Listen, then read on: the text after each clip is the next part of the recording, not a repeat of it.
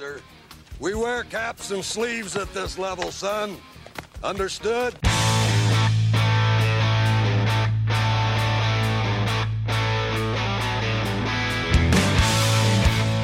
Hey, everybody. Welcome to another episode, as you might expect, of the California Penal League Podcast. We are Chris, Fabs, and me, Steve. And today we're talking, doing a little Bieber talk. We're doing a little Shane Bieber talk. Oh, not Justin. I need to throw out my notes. This is just setting fire to a giant notebook on screen there. Okay. I just listened. I spent all afternoon listening to Justin Bieber and his discography. That just sounds like a good afternoon. That's just a good afternoon. Baby, my baby. Oh, yeah, that just sounds like a good afternoon, my friend. So good on you. I have egg on my face. So, well, let's see. If you got any thoughts about Shane Bieber, make sure to come up with them now, because that's really what this episode's about. We are we're interested in talking about Shane Bieber because, to be honest, there's a lot of interesting stuff going around, and we're also a little worried about our former Cy Young winner. I will say this. There's two reasons why I think we wanted to kind of talk about Bieber at length a little bit more than usual. One is that at this point, it was like a couple weeks ago, there was a Jason Lloyd article. Earlier, about a week ago. Yeah, about a week ago. Whenever the hell this comes out, call it 2 weeks, whatever.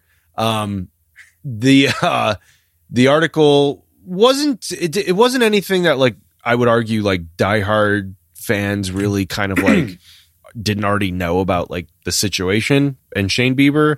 But the one tidbit that was very interesting that came out of that, which you threw out in the notes there, Chris, was that when Blake Snell signed an extension with the Rays back in 2018, they gave him what you have here is a 5-year, $50 million extension, which essentially bought out all of his years of arbitration and a year of free agency after he won the Cy Young, I believe. Yep. The Rays, of course, traded him immediately and do not regret that trade based on his success or lack thereof since. Yeah, he really hasn't done much. Yeah, it's been fine, I guess. Serviceable, but the Rays probably got the best of him. So, after that World Series run, they after the World Series run, that's right. And then, because they traded him in after 2020, trying to remember. Who cares? The moral of the story is that the Guardians, Indians at the time, came to Bieber after he won the Cy Young and offered him an extension that, according to Lloyd, was far exceeded the deal that Blake Snell got. No one knows what those exact numbers are, but the team offered him a pretty sizable extension, similar time frame type of thing, and he turned it down. That was after he won the Cy Young. Second reason I wanted to talk about Bieber is because I'm starting to think, not that it would have maybe prevented them from signing Jose Ramirez to the extension that he got. Possibly that would be the case. But I'm starting to wonder if the Guardians maybe dodged a bullet based on what I'm seeing from Bieber in terms of his StatCast percentiles, his ever decreasing velocity, and just this kind of sense of not really sure what's going on. I mean, his stats aren't bad by any means, and we'll get into it, but I gotta wonder if the Guardians aren't wondering if A, we don't think that we have our ace at the moment, and B, do we start thinking about trading him? So that kind of sets the table. That's kind of where we're at. There's a lot going on with Bieber, but I found it to be he's a compelling case to me, because it's I think I might be siding more in the world of I think you might want to think about dealing him at this point. But I don't know. I'll open it up to you guys a little bit. There's a lot of moving pieces and parts. Fabs, I'll let you dive in and I'll elaborate after that, but I wanted to get that in too. So I think Again, I don't know what pact the Dolans made with whom, but things are starting to like definitely fall their way with the whole Shane Bieber's future on the team.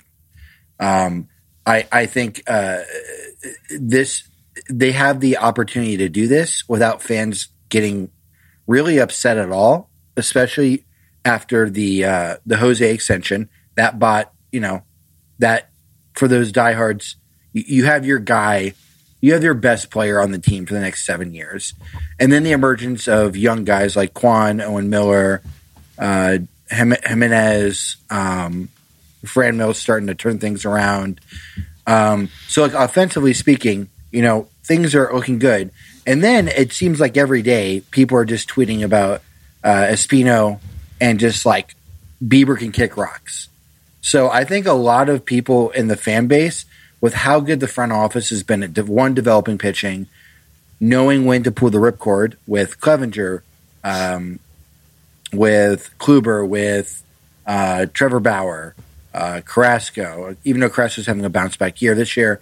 I think people knowing, you know, how pitching extensions almost never work out when you throw big money at them. Mm-hmm. I don't think fans would really be all that upset because they'd probably think we're going to get at least one guy, likely more when you look at, you know, the Clevinger trade, which we covered in a recent episode.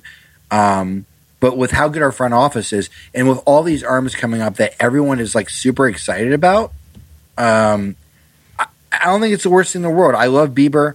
You know, if they can work out a extension that is, you know, not crazy expensive and he turns things around, amazing. But you don't want to go too far where he, you know, ends the season, you know, 10-13 with a high ERA and his velocity just never gets there. And then you're then 3 seasons removed eventually from that Cy Young year. And again, that Cy Young year, it counts, but also a 60-game season. So it's suddenly the value is starting to really dip. So I don't know. We might see it sooner rather than later if they're not going to have an extension.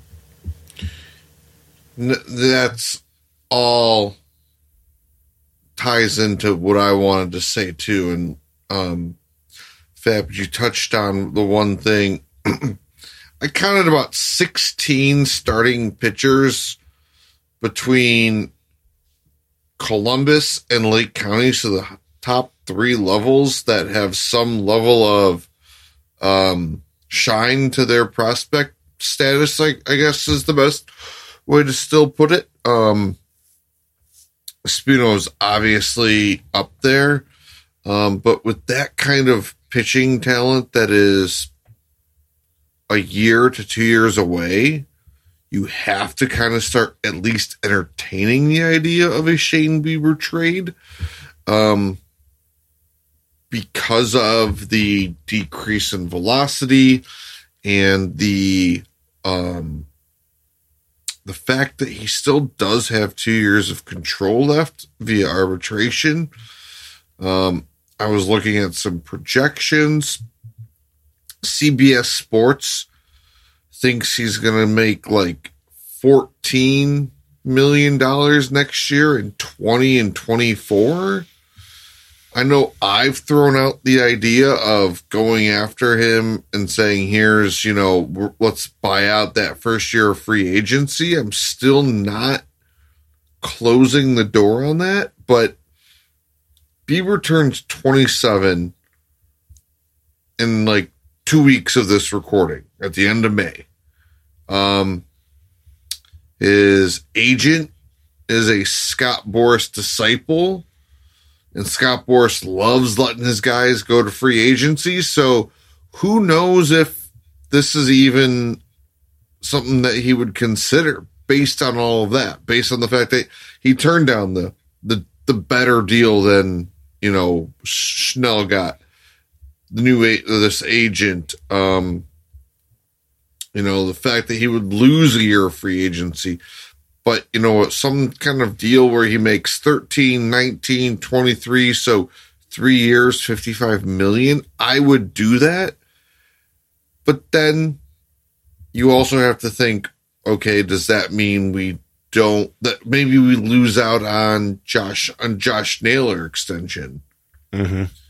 That would concern me because I like Naylor as a piece moving forward. I like Franmil Reyes.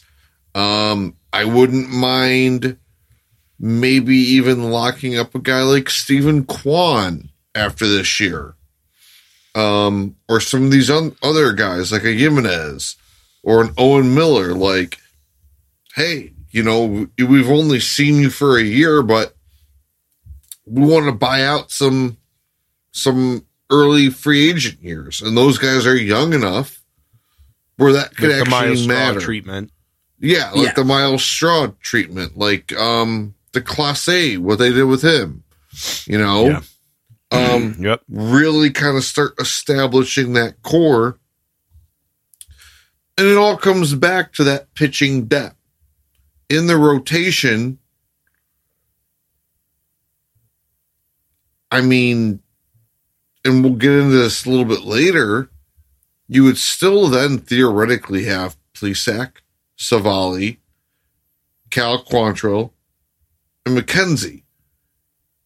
And then insert whomever, whether that be Pilkington, Battenfield, Tobias Myers, Cody Morris. Eli Moringer. Yeah, Cody Morris. There's a lot of guys that are ready this year. And then there's like 2 or 3 next year. And there's 2 or 3 in 24. And then there's like 7 that I haven't even accounted for that will probably fill in somewhere between 2024, 2025. Yeah, that, you know, the funny thing is this. It's like, you know, you're talking about a guy who obviously won the Cy Young in the COVID shortened season. And over the past, which was what, 11 starts? 12 starts. I'm sorry, 12 starts. Yeah. Which is a pretty sizable sample to a third of the season. Yeah. Sub-2 ERA. Yeah. If you look Nothing to sneeze at. No. If you look at Shane Bieber's stats for the last 2 seasons of, it would be 23 starts. He has a 3.33 ERA, a 3.19 FIP, and like a 1.25 ERA plus. His strikeout numbers are down considerably this year. But you're still talking about a guy who's like putting together some pretty like solid stats. But when I look at the percentiles on his stats, the ERA plus is 125. Yeah, and when I look at his, it is above league average by 25% there. Yeah, which is nothing to sneeze at, and it's not easy to find that. Like, that's the other thing is you have so many teams that would take that and pay a pretty handsome price to get it. That doesn't scream like ace. That screams, yes, that's the thing. And the other thing the other thing that doesn't scream ace to me, and I know that this is not like, I know it's not end all be all, because there have been plenty of pitchers throughout history that can do it without throwing overwhelming speed. But what concerns me is that this year his four-seam fastball averages 90 miles an hour, just under 91 miles an hour. Last year, it averaged just under 93, and in 2020, he averaged over 94 miles an hour on his fastball. The thing is that he's not, you know, he doesn't throw his changeup much anymore. The curveball and slider kind of go back and forth on the most used secondary pitch, and then he's got a cutter that people are just like torching this year, and as opposed to his previous years where that thing was pretty effective. And so what concerns me is that now you've got like this kind of like bigger sample size of like concerning velocity for him, and if the fastball's not working the same, if you're losing 2 to 4 miles an hour on a fastball, all of a sudden the secondary pitches aren't going to be as effective, and he's not getting like the same spin that he might be on some of them. for reasons you might be able to surmise. I don't know if it's like, has he had like a shoulder thing longer than we know, and he wants to be more of a control location pitcher, or like, what's the deal here? Because the mystery is really strange, and that nobody is talking about it, and nobody wants to say anything, or even like, you know, he's like, oh, I'm not worried about the velocity. If it's still that low in the summer, that's a problem. It's like, okay, well, now it's middle of May. You're not throwing that much harder. And well, you're getting a little more beat up. Like, I think in that last game against the Twins that they won in extra innings, he still gave up like 7 hits and had like 3 walks. So I'll let me pull that up. But I do know that his fastball was up to like 91.5 at average in that game. If he wants to, like you just said, be more of a pinpoint Greg Maddux type pitcher, I feel like he's got to at least live in that 92 to 93 mile an hour range. Well, especially as like a younger guy. He's 27, and it's like, well, where did your velocity go, dude? I mean, I'm not mad about it. It's not like the end of the world. No, it's just like I don't think in today's game you can live in that 91-90 range. Not as an ace. He's probably going to have a very long and effective career, but I don't think you can like expect to get paid ace money if you're going to live in that world. That's just how it is. And in the Guardians case, it's like, there's a reason why they drafted 19 pitchers last year. And a guy like Gavin Williams, who's already moving up to Double-A at 22, is going to be here before you know it. And I was thinking like too, in terms of like, I was thinking about the trajectory of like the last sort of iteration of the core group of players that took them to the World Series in 2016. Mm-hmm. The players that were on like the 2013 and 2014 roster, like from a starting rotation standpoint, illuminate to some extent. Like, if you assume that this team's window is like, let's say like this year is more of just sort of like, let's just see what happens. But like, you would think maybe like the next 3 years, you would want to expect this team to start to contend. Like, certainly, based on like Jose Ramirez's age. 23, 24, 25, yeah, maybe 26. Like, with a lot of the young players and Ramirez's age and like where they're kind of at, it's like you should expect that, yeah, they should probably contend for in the those playoffs. 4 years, yeah, you'd want to anticipate 2, maybe 3 playoff runs in those 4 years. Right. So think of it this way. You're looking at, based on contracts, let's even push it out to 27 too. So 5 years. That's fair. I mean, yeah, that's fair. Everyone's so young. And everyone's so young. I think a 5-year window is pretty achievable. But okay, go on. So that's think of it this way. And we're splitting hairs there, truth be told. Here are the notable players from, let's go 2014, the Indians. Here's your starting rotation of guys who made like notable starts. So your rotation was Kluber, who was by that time your ace in 2014, made 34 starts. He became the ace that year. The rest of your rotation would shake out to be Trevor Bauer, Danny Salazar, Josh Tomlin, TJ House, Justin Masterson, and then Carrasco made 14 starts when he got kicked out of the rotation and came back. And then Zach McAllister made 15 starts as well that year. So even like 2 years before they went to the World Series, you still had a rotation that included the likes of like TJ House, Justin Masterson, and Zach McAllister. So like, there were pieces of the World Series rotation or the team that would get you at least to the playoffs, like in Kluber, Bauer, and Salazar even pitched extensively in 2016.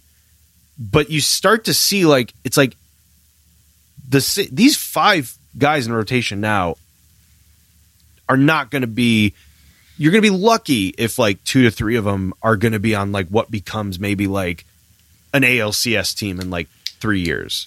I think what you're trying to say without saying it is pitching is fragile. Yes. Pitching is volatile. And you need depth.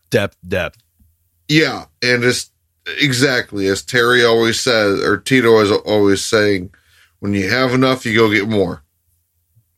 And that's what they've done in the draft. You know, I don't expect the draft philosophy to alter too much this year. You know, I think it's another shortened draft, like 25 rounds. I don't know if we'll ever get back up to, you know, the 45 or 49 rounds that it was just a few years ago. But yeah, I mean, I think that they're going to harp on pitching because, like you said, Steve, Gavin Williams is already about to hit Double-A, and he was drafted last June. And that's why they're starting to draft some of these like college pitchers too, because they want guys that can like go flying up the they can go system. 2 levels in a season. Yeah. And you know what? Hey, and I hate to say it. So I remember when Bauer came, one of the driveline executives, and I've made comments about this before, you know, said, hey, I think the future of pitching, he didn't say this, but it kind of looks like what Tampa's doing, where Tampa's really only got, you know, 3-4 starters, and then they kind of piggyback some dudes, and they kind of just mix and match guys when where need be. I think that's kind of what you're seeing. Well, that's like the Eli Morgan. Like, you're starting to see that a lot this year, and part of it is due to the extended spring training, but I think a lot of teams are starting to, like, employ, like, that suddenly the long man in the bullpen isn't just to like mop up messes. It's a guy who like comes in and gives you 3-4 innings sometimes in the middle of a game when, you know, and a few years ago, that would have been your number 6 starter. You know, that would have been the guy doing the, I-77, you know, tour between Columbus and and especially Cleveland. what you're saying when you look at postseason games now, it's like get me to the 4th or 5th inning, give me 75-80 pitches, and with the extra playoff round, like having all that depth in the bullpen is that much more valuable because you know you're going to theoretically want your ace to go. You have that best of 3 series. You're going to want your ace to go game 1 of the divisional if you get out of that best of 3 series, hopefully in 2 games, so you don't have to have a 3rd pitcher go.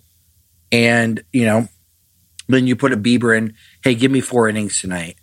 And then you go to your bullpen. So, like, it's obviously starting pitching is valuable, but it's valuable to have maybe you always want aces, but maybe it's now more valuable to have 4 to 6, maybe 7, just good guys with a super strong bullpen, as opposed to, you know, 2 to 3 top tier aces and just like a traditional bullpen with how postseason games go. And it's way different. I wish it wasn't. I love seeing the Pedro Martinez, 115, 7 innings, 8 innings. Like, I love seeing that. I think it's really fun to see 2 pitchers just slug the hell out of each other. But, you know, that's not what baseball does anymore. Yeah, and I mean, it might go – it's like maybe it'll go back to that to some extent. I mean, it kind of goes back – you know, things waver back and forth and ebb and flow, and, like, you might see a few more – you might see aces emerge here and there, guys who can do that. But ultimately, yeah, I mean, even to get through a baseball season, you still need like six or seven starters, and like, would I want Shane Bieber to be a part of that? Yes. But it's what's so interesting about him is that he ascended to like being one of the top three pitchers probably in baseball, and then just like now we're on like back down to earth. Well, yeah, and it's like before he got injured last year, he went on that run of like consecutive starts with 10 plus strikeouts or something like that, and it was like was an incredible way to start the season. And I'm not saying that, and all of it's due to like the shoulder, because there were signs of it beforehand, but like I think the question is just like, well, who's the real Shane Bieber? Like, what kind of pitcher are we talking about here? Because I'm fine with either one. Clearly, it's just like I need to know how to properly like think about him, because I couldn't tell you. Well, at this point, I think that segues into. I think there's another question that you have to segue to answer that question. And that is, what are my question that we can then circle back to with regards to Bieber is, what do you want from your rotation? I think right now you also have questions with Plesak and Savali, obviously. Mm-hmm. Feel pretty good about Quantrill and McKenzie. So if you have 40% of your rotation where you have question marks about, and then, heck, even Bieber, so let's say 60% you have questions about, I think you almost have to address the Plesak and Savali matters, and then you can reevaluate the Bieber, if that makes sense. That's a good point. Because I don't want to just give up on Bieber, and then we still have this over here. Well, that's what we always said, Chris, was like, like when Savali was the front runner for the Cy Young last year before he got injured, we were like, I remember when Steve said, that was a great my problem. Dad keeps bringing this up to trade Bieber, and we're like, well, if you have Savali and Plesak pitching like this, okay. Sure. Like, that's not a big deal at all. But then, like, who are those guys right now? Because you could ask the same question about that. Like, which one of those two, or of those two as well, like, who's the real deal? And I think... You know what were you going to say? You know what the weird thing, though, is? Like, the thing that almost bites the Guardians in the ass is that all three of those guys essentially kind of came up at the same time. So there's no way to really stagger how they approach that, because like if you start to think all three of them may not necessarily be like locks for like the future, then you go, well, what does that do to our timeline here? Because we can't just then throw in like be like, oh, here you go, Pilkington, Gavin Williams, and let's just say Cody Morris next year. Get in there and start, help us contend. It's like, well, that isn't necessarily the way to go about it either. So they're in a weird they're in a pickle. I mean, clearly this year they're going to let it ride this year as long as they possibly can to try and just give, because guys like Plesak and Savali still don't have huge track records. They're smaller than Bieber's. Bieber's got a decent enough track record, but like they're going to let it ride as long as they can. But like you can't let these guys get hammered forever. At some point, you've got to start to see it even out. And I don't know. I mean, I'm still on board with giving Bieber, I think, that 3-year, $55 million deal I threw out there, because that at least gives you one more year of him. It allows him to become a free agent, for his age 30 season, right? This being his age 37. I'm sorry. So you'd have him through his age 30 season. So theoretically, he could get another 5-6 year deal. It's, you know, $55 million over 3 years isn't anything to sneeze at, you know. At this point, I would be shocked if he turned that down. Just with injuries, what pitchers are making. Like, I know it's not, you know, $25 million a year, but those deals don't, they're not there that often. I mean, the Dodgers are like, I know they print money, but they also have to be like, we just invested $45 million or whatever it was for a year of Trevor Bauer. And like, it was going to be absolutely nothing. Yeah, it was going to be so much more, you know, like it's that, I don't know. I'm not going to say that era is over, but like there's going to be a very small number of teams that are going to offer Shane Bieber anything over $18 million a year. And if he can get at least 1 year over that, you know, heck, 2 years over that, really, you know, maybe he reconsiders. I think that's where Jason Lloyd left it. Yeah. But I think a team though would my argument though is that he's probably given still the stats that he has, they're still good enough that I think some team like the Angels, a team like that, Texas. The Angels might be after them like hardcore to try and acquire him like ASAP, because you throw Shane Bieber into the mix on that team and like all of a sudden you're like thinking World Series. And yeah, I think that's a fun team with him on there. I mean, Bieber still has a career ERA of like 3.32. Like, and I know that that's not the end all be all stat, but like the guy, even with the downturn in his velocity and like, you know, the more frequent hiccups here and there, he's still like one of the best pitchers in baseball, like maybe a top 25 pitcher, you could say. Yeah. He's so just like, probably on that.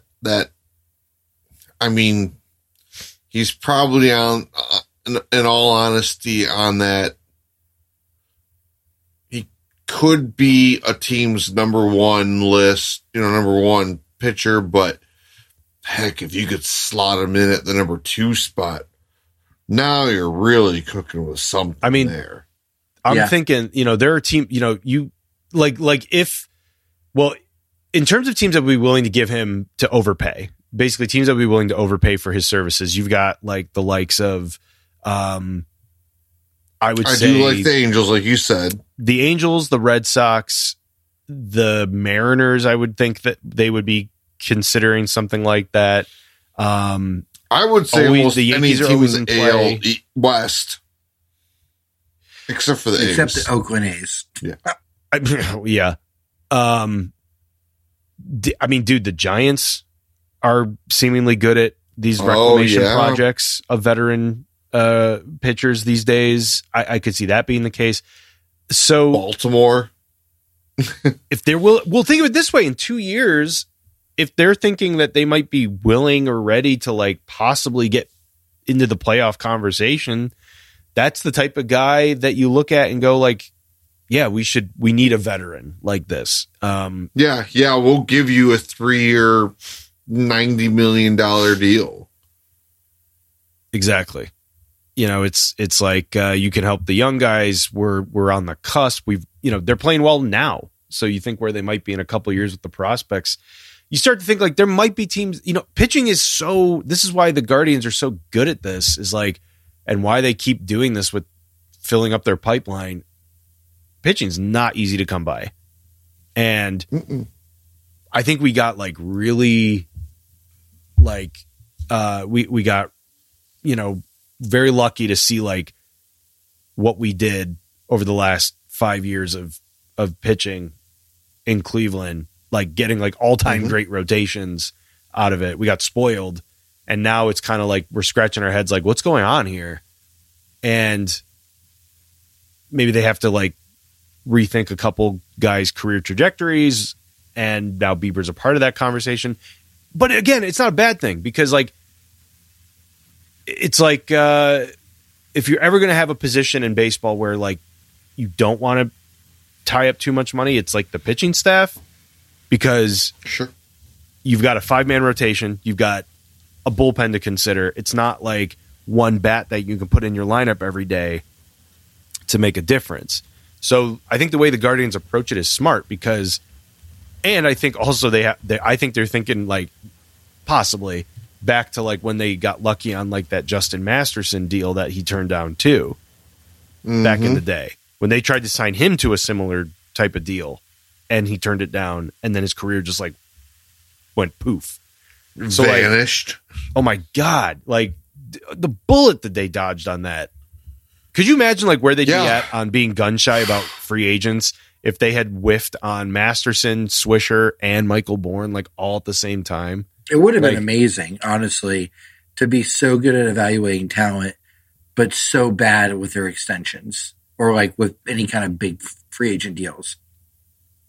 Yeah. Like how could the pieces not, like how can they get that so wrong on that other end? But so I don't know. It just provides some question. Because there are, I mean, I do want to, mention some of these other names, and I want to explore the Plesak and Savali, issues a little bit more too. Gun to your head right now. And I think there's some other guys on the roster too that you would obviously package. Ahmed Rosario comes to mind as a man who's probably kind of not really got a good spot on the diamond for him that you might be able to trade. Obviously, we have the glut of middle infielders that we need to trade too. Gun to your head, do you trade? Because it really seems inevitable. Do you trade all three of Bieber, Plesak, and Savali? Do you trade two of those three? Do you trade one of those three? None? Because they all are on very similar timelines, like you said, Steve. I feel like Plesak's having a better year than Savali, so he's more tradable. But I think you saw a higher upside from Savali last season. And Bieber, I think maybe they hope they can still get something worked out. Mm-hmm. So I could see a Med Rosario, Plesak combo. Okay. And then you hold on to Savali. Maybe he like has a, it's still super early, turns it around, has like a pretty solid season. You can extend him for pretty cheap at that point. And then you have a bunch of guys coming up. Espino can take one of those spots. And then if you can't work out a Bieber extension at some point, you trade him in the offseason because you have 2 years of control left with him. And you can get, presumably a lot for him. But I feel like Plesak and Ahmed together would be – you could get probably a handful of pretty nice prospects. I would think so. And with the right prospects, the right mix of, okay. Especially if Espino comes out hot, like really strong, you get to the trade deadline and the Guardians might be out of it or too far back to like really make some noise. Then it's like, cool, let's see what that dude can do and bring him up and trade Plesak and Ahmed to a contender looking for a second or third pitcher. Espino's probably still... Yeah. Another year away from that conversation, but I could see by the end of the year it's like Gavin Williams, if he like blew through Double-A, maybe he makes a start in September, but I doubt it. But you've got guys like Pilkington, Battenfield, those Cody Morris is still hurt, so I don't know about that, but Morgan is an interesting guy. The thing about Savali, even is Logan T. Allen, yeah, Logan T. Allen, not S. Allen. He's gone. Speaking of Baltimore, that's true. Yes. The thing about Savali is that guy doesn't throw. I mean, he throws like 12 pitches, but doesn't really have the velocity. He's a middle of the rotation guy. Okay, great, whatever. You just kind of, he'll probably just play out the string in Cleveland and you just see what happens, because he'll give you innings and he'll run into some good starts. And, you know, maybe he'll have a good month, a really great month or two, and be very, very serviceable. And that's exactly what you need in a rotation. There's probably more upside to a guy like Zach Plesak. If a team came to you with a deal... But there's also, I think, more downside, though, too. Totally. But if a team needed any sort of depth whatsoever in the rotation, you could probably work it to get, like... See, it's like you could maybe get a decent enough bat or a decent enough couple prospects, but, like... Is it enough to, like, because it's like in pitching, it's always like, yeah, you've got all these prospects, but like, man, you just don't know. You talked about how fragile pitching is. You know, Cody Morris just got hurt before the season. There are a number of guys that. And he's been dinged up over the last couple seasons, too. There are a couple guys in the system that have been. That Joey Cantillo, who was like part of the. Clevinger deal, who is a highly touted pitcher. Guy can't stay healthy either. So, like, that's the good news with him is he's only 22. True. You just never know. So, you know, and sometimes these guys, as much as you hate to see it, occasionally just randomly you have to go get Tommy John and you don't see him for a year and a half. So it's so fragile that a part of me, gun to my head right now, says I'm not moving anybody because... Okay. I still want to see where it plays out, and I would revisit the idea of potentially dealing Bieber in the off season if like the right deal came along, because I'd feel like it would be, even though he's your quote unquote ace, you'd have an easier time like filling his spot in the rotation with just like one, like if you just had to deal with one sort of gap and you still had like McKenzie, Quantrill, Plesak, Savali, and then all the young guys that are going to have another year and are going to be ready to come up. Because you would have to figure Gavin Williams makes his debut next year sometime, and he might never leave the rotation after that. I mean, he's in Akron now. There's next year. Yeah, I definitely don't think. I don't think you see him this year. Like you said, maybe a start. I don't even know if you see him for a start. I would almost say you see him a game or two out of the bullpen, maybe this year at most. For the sake of argument, they revisit the idea. They trade Shane Bieber because they only have 1 year left of controls. So they trade him and they pick up a pretty significant, let's say, outfield bat in the off season. Well, they'll have two. Whoever we trade them to in the this off season, we'll have two more. So two more. So 2 years. So you're gonna get a significant haul out of it. Yeah. Then you look at the idea and you go, dude, if we like Gavin Williams enough, he might open the season as your fifth starter next year. It's not out of the realm of possibility. It's not that crazy. That's very tasty to me. That's a very tasty morsel. So basically what I'm hearing from both of you too is you'd be okay with moving one of those I three. Would be. Here's what I'd be okay with. I'm okay with moving one of the three, but the only one I'm really like saying, like, if you're going to do it, you got to go big is Bieber, because I still think like Plesak and Savali offer the depth that you're looking for. Bieber's the interesting case in that there's a good chance you're like overpaying potentially, even with the arbitration figures, like, not that it's like the biggest deal because like you're not signing him long term, but like I mean, $55 million, just using that as the hypothetical baseline, that's a decent chunk of money to put into one player for 3 years. It is, yeah. For a guy that Especially for a franchise. Yeah, I'm having some, questions, Yeah. He's still solid, but... I can't say I want to commit for $55 million, you could probably extend Savali and a Josh Naylor type. You know, those are two guys that you could probably go, hey, let's give you. Oh, that's a fun exercise. Yeah. Do you?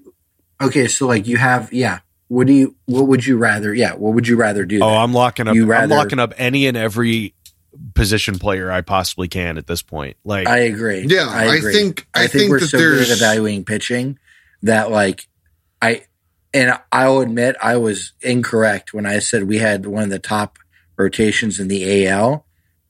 But that's not that wasn't crazy. That wasn't crazy to say. It wasn't a crazy notion. It seems crazy now. But it could turn around. We're literally 30 games into the season, 35 games into a season where there was a super shortened spring training and weather shitty in the beginning of the year. So, who knows? Maybe we're finally getting temperatures out of the 50s. Yeah. So it's still super early, and it could just be one of those funk years. We've seen that where all of a sudden Kluber is just garbage. And then the next season, he's a Cy Young finalist. And you're I don't understand baseball on any level sometimes. Cliff Lee had that year too, Right. Yeah. I mean, that's what's so remarkable where people want to bash a Clayton Kershaw, because he had all those struggles in the postseason. But then it's dude had a sub-2 ERA, a majority of his stint with the Dodgers. And that's just bonkers to think about. The consistency year over year. And this year he's already he's having an amazing season too. So it's just so hard to be so consistent in today's game with starting pitching. But yeah, I'm with you, Steve. If we're going to spend any money, I'm locking up any and every position. I'm buying out Quan at the end of the season. I'm locking up Owen Miller and Naylor. And I am just we'll figure out pitching later. Yeah, what about you, Chris?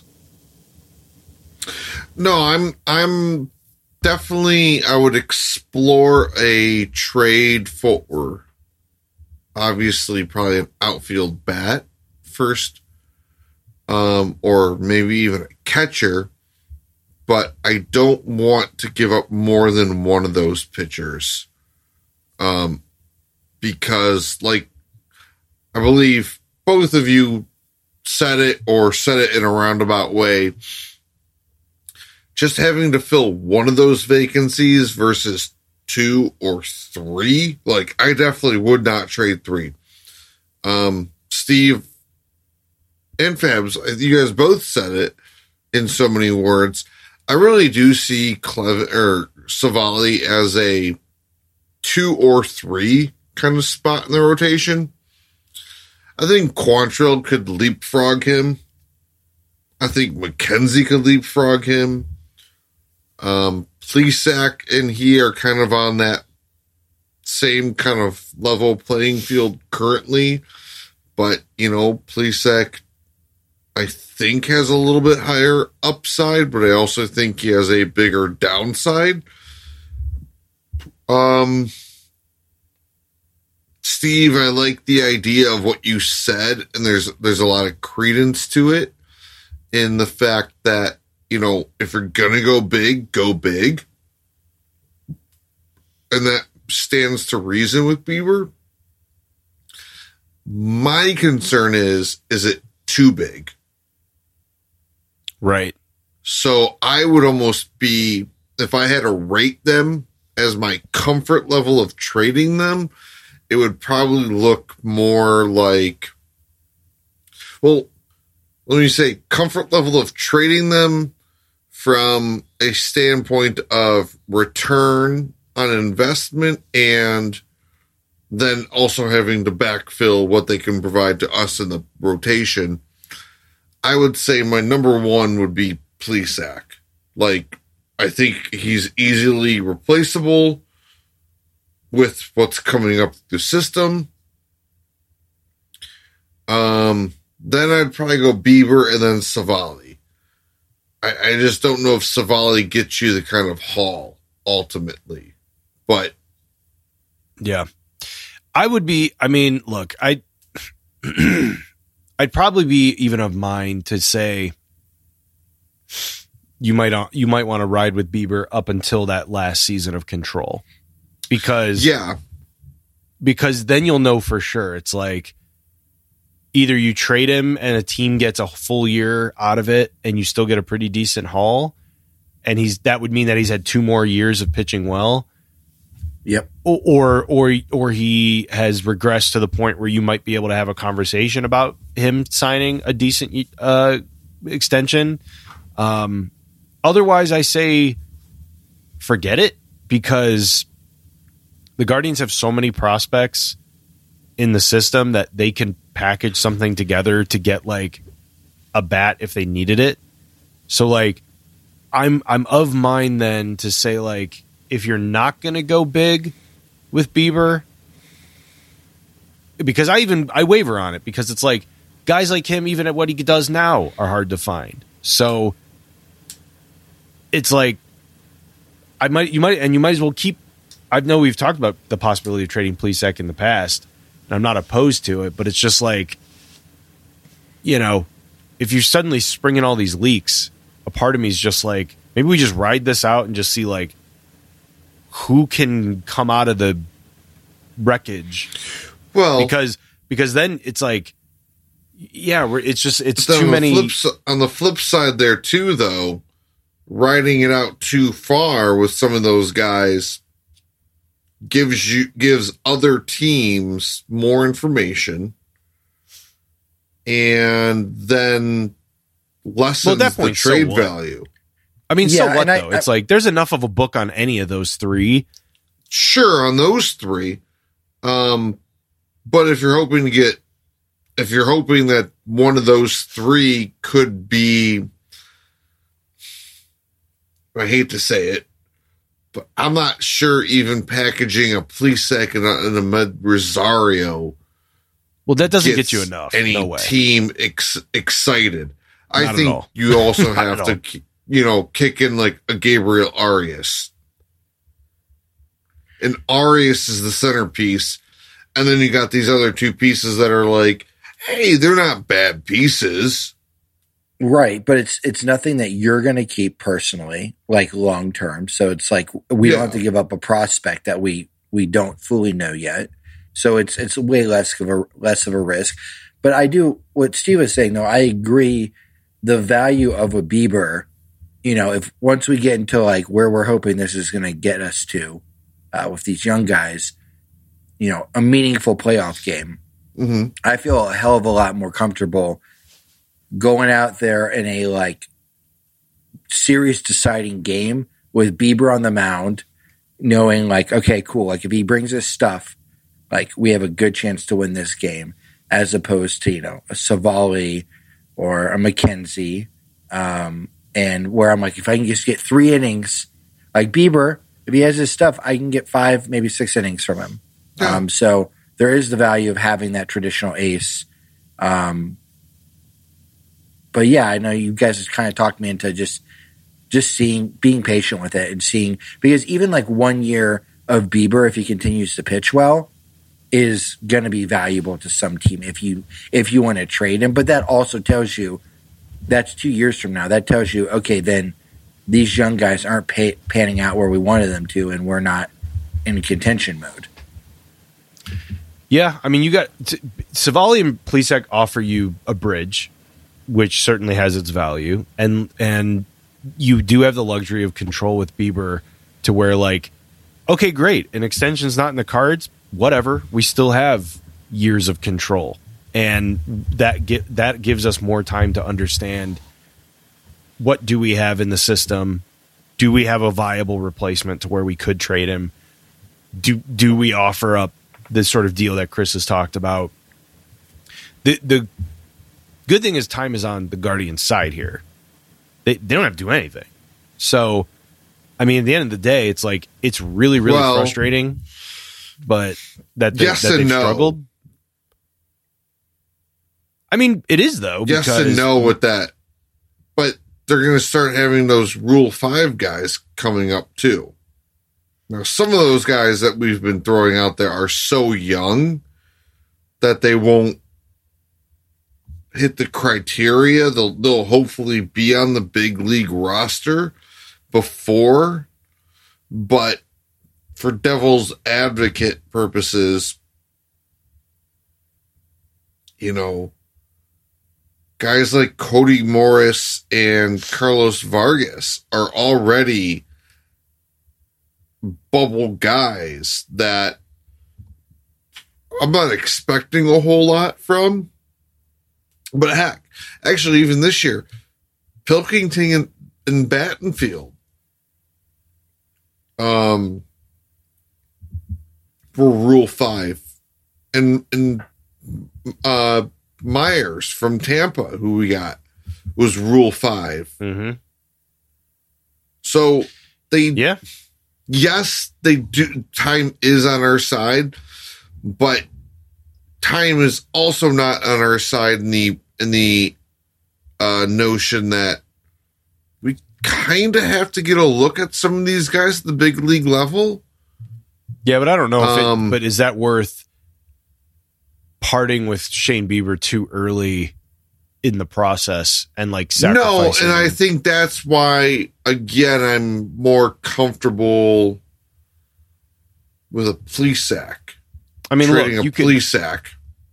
Yeah, totally. Type. I mean, if like we said, he's not going to get you the same level of return. Basically, at that point, what you're saying then, because I get what you're saying is you're just being like, well, we have to make a move. We have to create a spot. Like, yeah, at that point, it's just like we're not really looking to get anything. We're just looking to create space for a young guy that we don't want to lose. Right. Yeah. So like that's all. It's a balance. It's definitely a balancing act.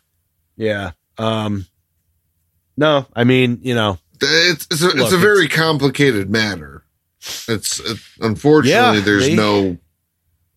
Guardians are in a pickle, man. They're gonna have to do something with a few of these guys because they have a whole other round of Rule 5 eligible players this upcoming offseason, so like it doesn't get any easier for them. I mean, I've already started seeing people amassing those lists, and it's still, you look at the list and you're like, dang, like there's guys on this list that I know are ball players that aren't even cracking our top 30 prospect list.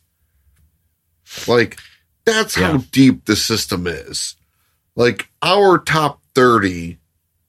Heck, our top probably 40 prospects are better than some teams' top 30. Yeah. Yep. I don't need to name teams, but don't think too long and hard about it. Just look at the bottom of the standings in most instances. Yeah, it's exciting for the future of the team, but I mean, look, it would behoove them to move more minor league guys than it would guys up on the team now. Just certainly, because you always would rather take the sure thing. Yeah, the sure thing. It's like, I know we've talked about a number of guys that we like. It's just like, look, you know, Gabriel Arias is one where it's like,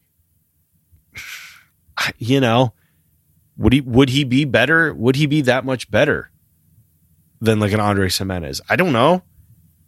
Hard to say. I mean, that's a very difficult Giménez picked a good time to start playing out of his ass. Start raking. Yeah. Yeah. Like, yeah.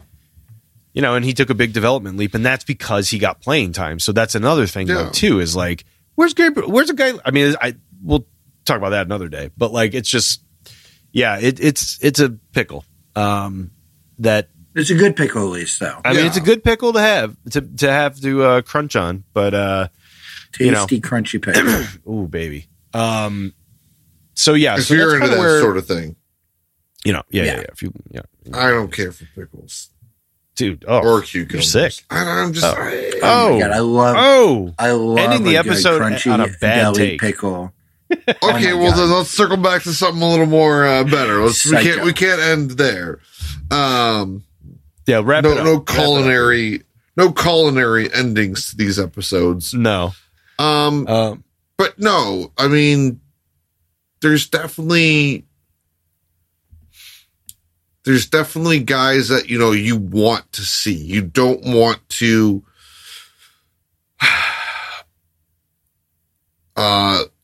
it's an easier pill to swallow, certainly, letting a Corey Kluber go maybe a year early, or a Jason Kipnis, or a Carlos Santana type guy going a year early, or even 2 years early, than trading away a 27-year-old, ace or, number two type starter. And because that's what you'd be doing, trading away any one of those three. I mean, you're literally giving up a 27-year-old pitcher in all three of those guys' cases. And obviously Bieber is, more ace material, but,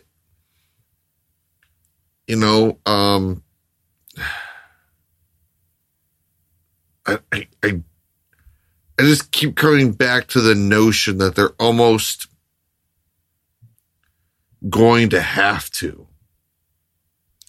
I guess. Yeah. But that's just me.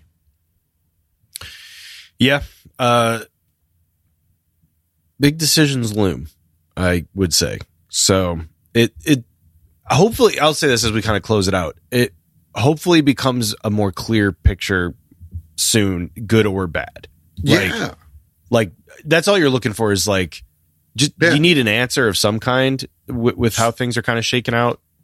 So whether it's good in the sense that Bieber is pitching so well that you want to ride it out longer, or a guy like Savali just unfortunately loses his spot in rotation. Yeah, it's it happens, Plenty of guys have pitched well for 2 to 3 seasons, and that's it.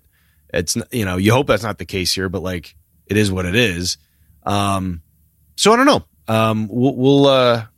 We'll see, but it will be very intriguing. Bieber is making things a far more interesting conversation these days. Good or bad, depending on how you want to view it.